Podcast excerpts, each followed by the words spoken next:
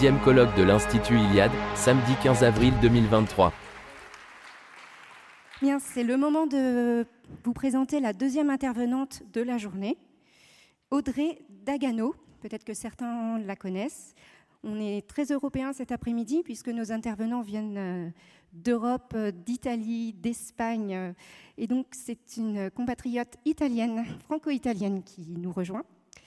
Audrey est journaliste pour Brace Info, spécialisée sur les questions de politique italienne, d'immigration, d'idéologie woke et de féminisme. Tout un programme. Elle collabore également avec le Zentropa Mag, Polémia, Éléments, la revue d'histoire européenne et a écrit Les Audacieuses. Je vous demande d'accueillir Audrey Dagano.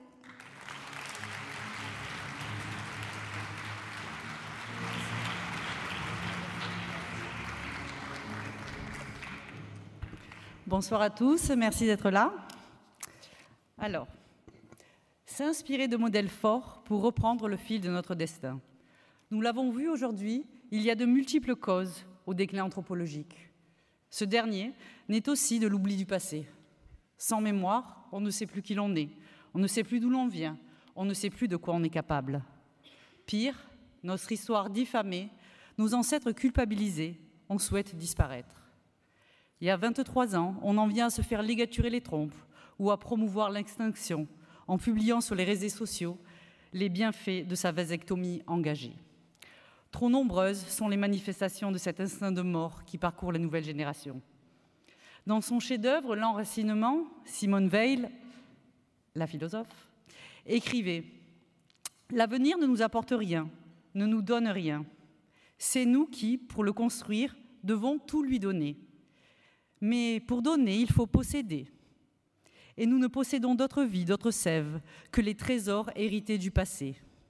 De tous les besoins de l'âme humaine, il n'y en a pas de plus vital que le passé. Fin de citation.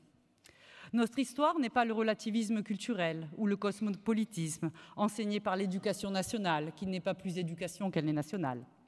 Notre histoire est spécifique. Elle n'est pas non plus abstraction, nos valeurs fondatrices sont concrètes et s'incarnent contre le destin qui nous menace. Pour reprendre le fil du destin qui devrait être le nôtre, il faut les réactiver. Tel sera l'objet de mon propos.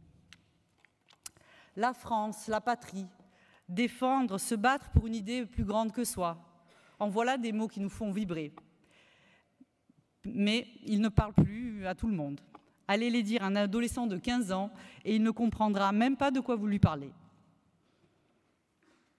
Mais chantez l'épopée de notre plus sublime héroïne et vous aurez rendu cette idée concrète. Quoi de plus beau qu'une fille de 17 ans qui mène les hommes au combat, qui les, fait, se relever et qui les fait gagner des batailles? Quoi de plus marquant que la flèche qui transperce Jeanne d'Arc la fait chuter mais ne l'arrête pas pour autant? Comme cela, toutes les années qu'elle passe, entêtée, indéfectible et résolue à vouloir convaincre qu'elle est là, qu'elle est née pour sauver la France.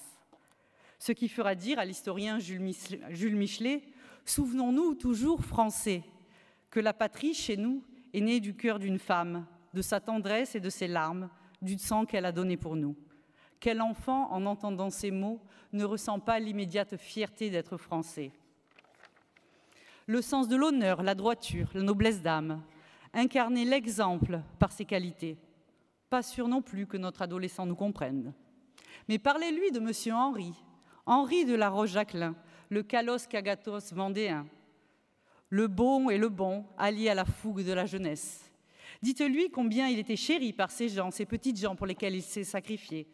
Qu'est-ce que le héros sinon sacrifice? Tous concordent. Henri est beau, grand, blond, jeune, trop jeune pour les autres nobles vendéens révoltés auxquels il avait demandé de s'unir. Quelques jours après ce refus, une horde de paysans munis de fourches, de faux et de quelques fusils pénètre dans la cour de son petit château. Ils viennent quérir leur seigneur. Ils savent que sous ces airs timides se cache un preux chevalier. Et s'ils savent, c'est parce qu'ils ont une mémoire encore vivante. Ils se souviennent ce qu'aristocrate veut dire. Ils auront raison. Le taciturne se révèle un exceptionnel meneur d'hommes en leur lançant J'ai contre moi et ma grande jeunesse et mon inexpérience, mais je brûle déjà de vous, de vous commander. Allons chercher l'ennemi. Si j'avance, suivez-moi. Si je recule, tuez-moi. Si je meurs, vengez-moi. Des mots que bien d'autres chefs de guerre lui emprunteront plus tard. Nos annales regorgent de modèles héroïques. Mais il y a aussi, loin du fracas des armes, des dévouements plus silencieux qui ont valu à celles et à ceux qui en ont fait montre non moins de gloire. C'est ce que les femmes de la Rome antique nous enseignent. Rome est exemplarité, abnégation, sens du devoir. C'est Cornelia Gracchus, en voilà un modèle. À la fortune et à un remariage royal, elle choisit de se consacrer à l'éducation de ses enfants.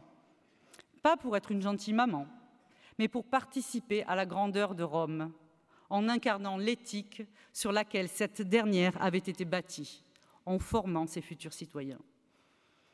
Cornelia, fille déjà de l'insigne Scipion, le vainqueur d'Hannibal, avait elle-même grandi dans le culte de l'excellence.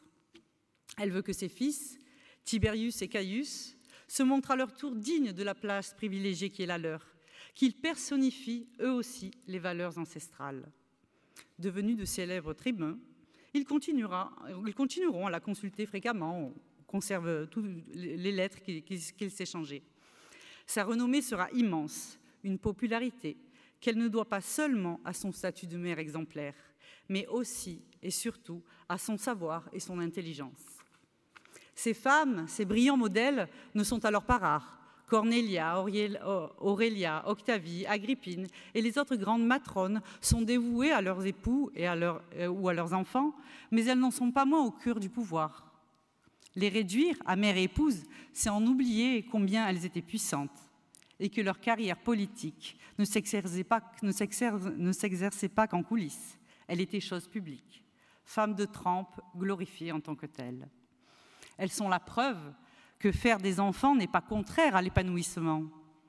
Pour endiguer notre déclin démographique, il faut être et enfanter à nouveau. Et si notre adolescent est peu séduit par ces figures d'apparence tranquille, comptons-lui l'épique, ces guerrières, ces pirates, qui ont démontré plus de virilité que bien des hommes de leur temps. C'est Caterina Sforza, la comtesse de la Renaissance, qui entre deux guerres et des dizaines de, de conjurations s'en retournait à ses six ou huit enfants. C'est Jeanne de Belleville, la fameuse corsaire bretonne, qui ont eu le même nombre. C'est Lascarina Bouboulina, l'amiral révolutionnaire grec, qui a couché sur son navire et canonné les Ottomans. Ce sont aussi ces milliers de veuves anonymes de la Première Guerre mondiale qui ont continué à travailler et à prendre soin de leur foyer la tête haute. La place de la femme est une spécificité de notre civilisation. Lorsque l'une d'elles s'en est montrée digne, nos mâles n'ont jamais hésité à l'encenser, la servir ou lui remettre les clés du royaume. Si l'homme blanc était ce monstre de misogynie qu'on nous assène, n'aurions-nous jamais eu une telle profusion de reines, d'impératrices, de guerrières, d'exploratrices et d'artistes? Aurions-nous jamais vénéré Zeus et Héra, Mars et Vénus, Brigitte, Freya, la Vierge Marie et les centaines et les centaines de saintes qui peuplent nos contrées? En Europe, il nous faut l'homme et il nous faut la femme, sans quoi rien ne marche. À la stérilité volontaire qui nous ronge, cause et effet le plus périlleux de ce déclin, rappelons la complémentarité, entre l'homme et la femme.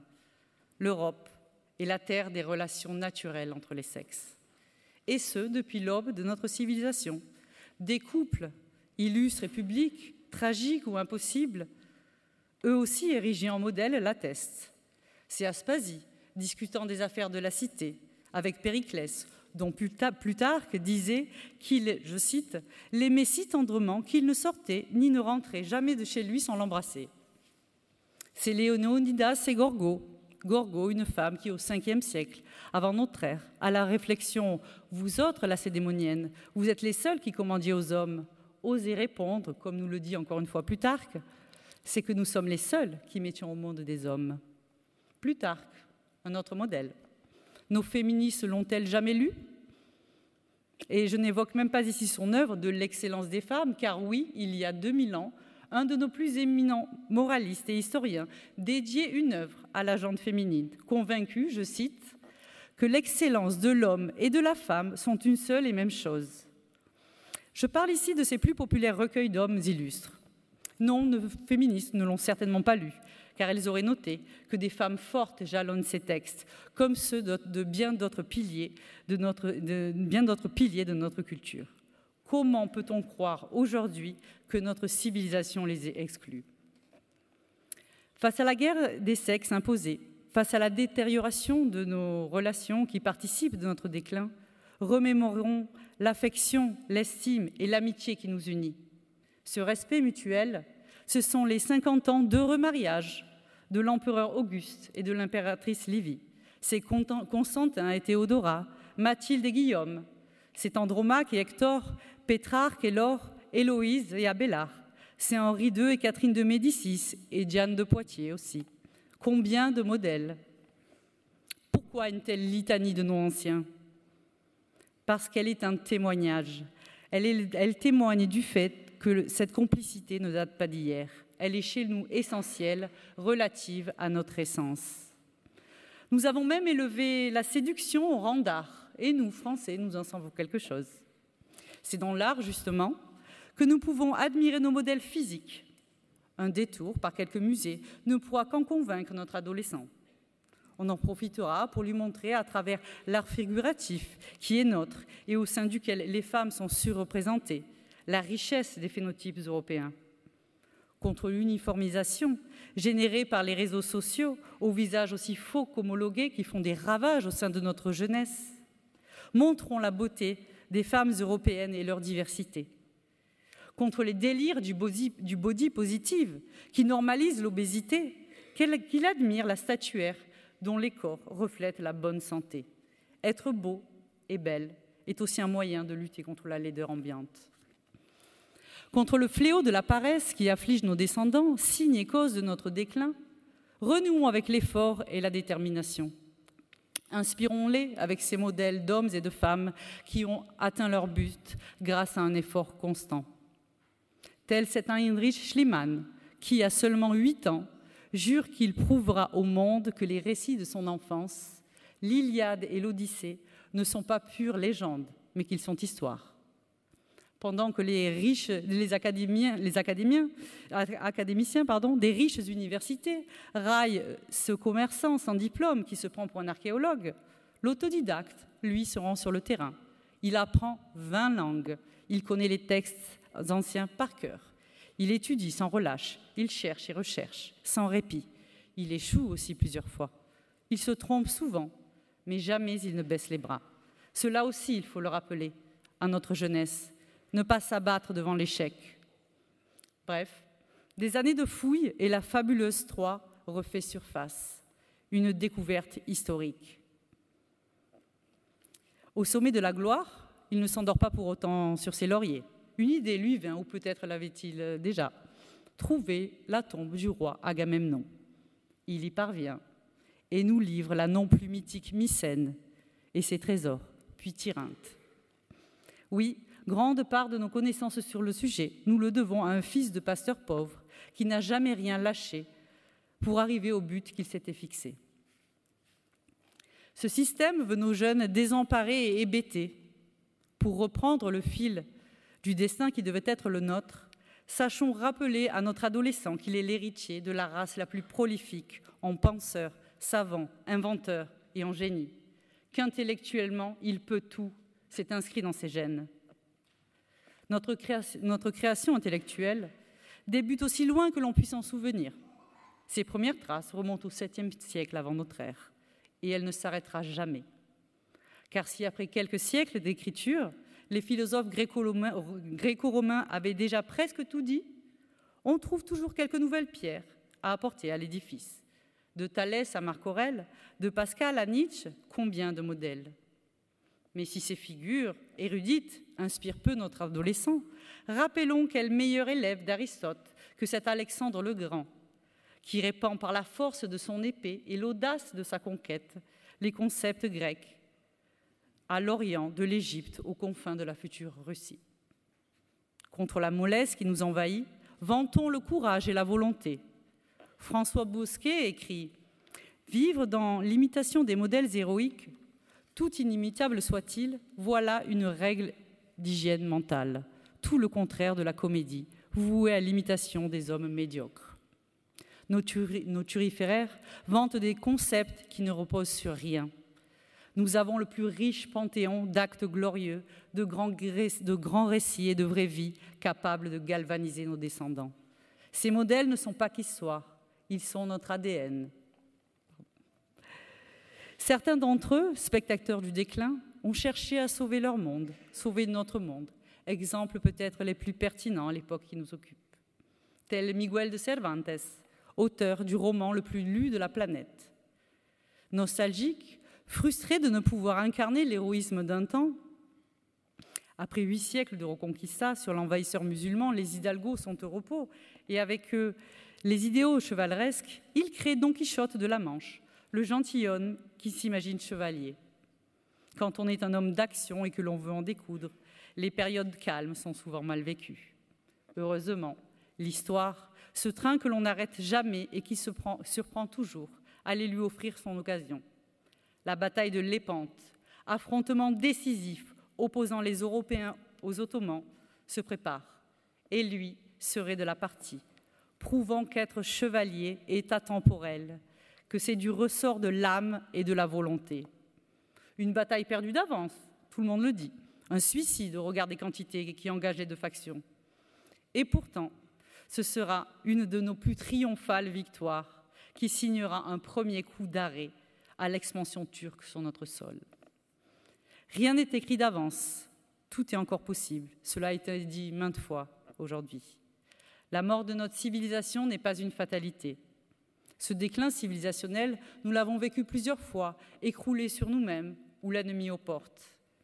Pour l'endiguer, reprenons le fil de notre destin, choisissons nos modèles, inspirons-nous-en, abreuvons-nous à cette source pérenne, mais pas pour un vain culte du passé, mais pour avoir une incidence sur le présent et donc sur l'avenir, pour imposer par notre volonté, notre intelligence et notre puissance un sens à l'histoire qui s'écrit en ce moment même. Je vous remercie.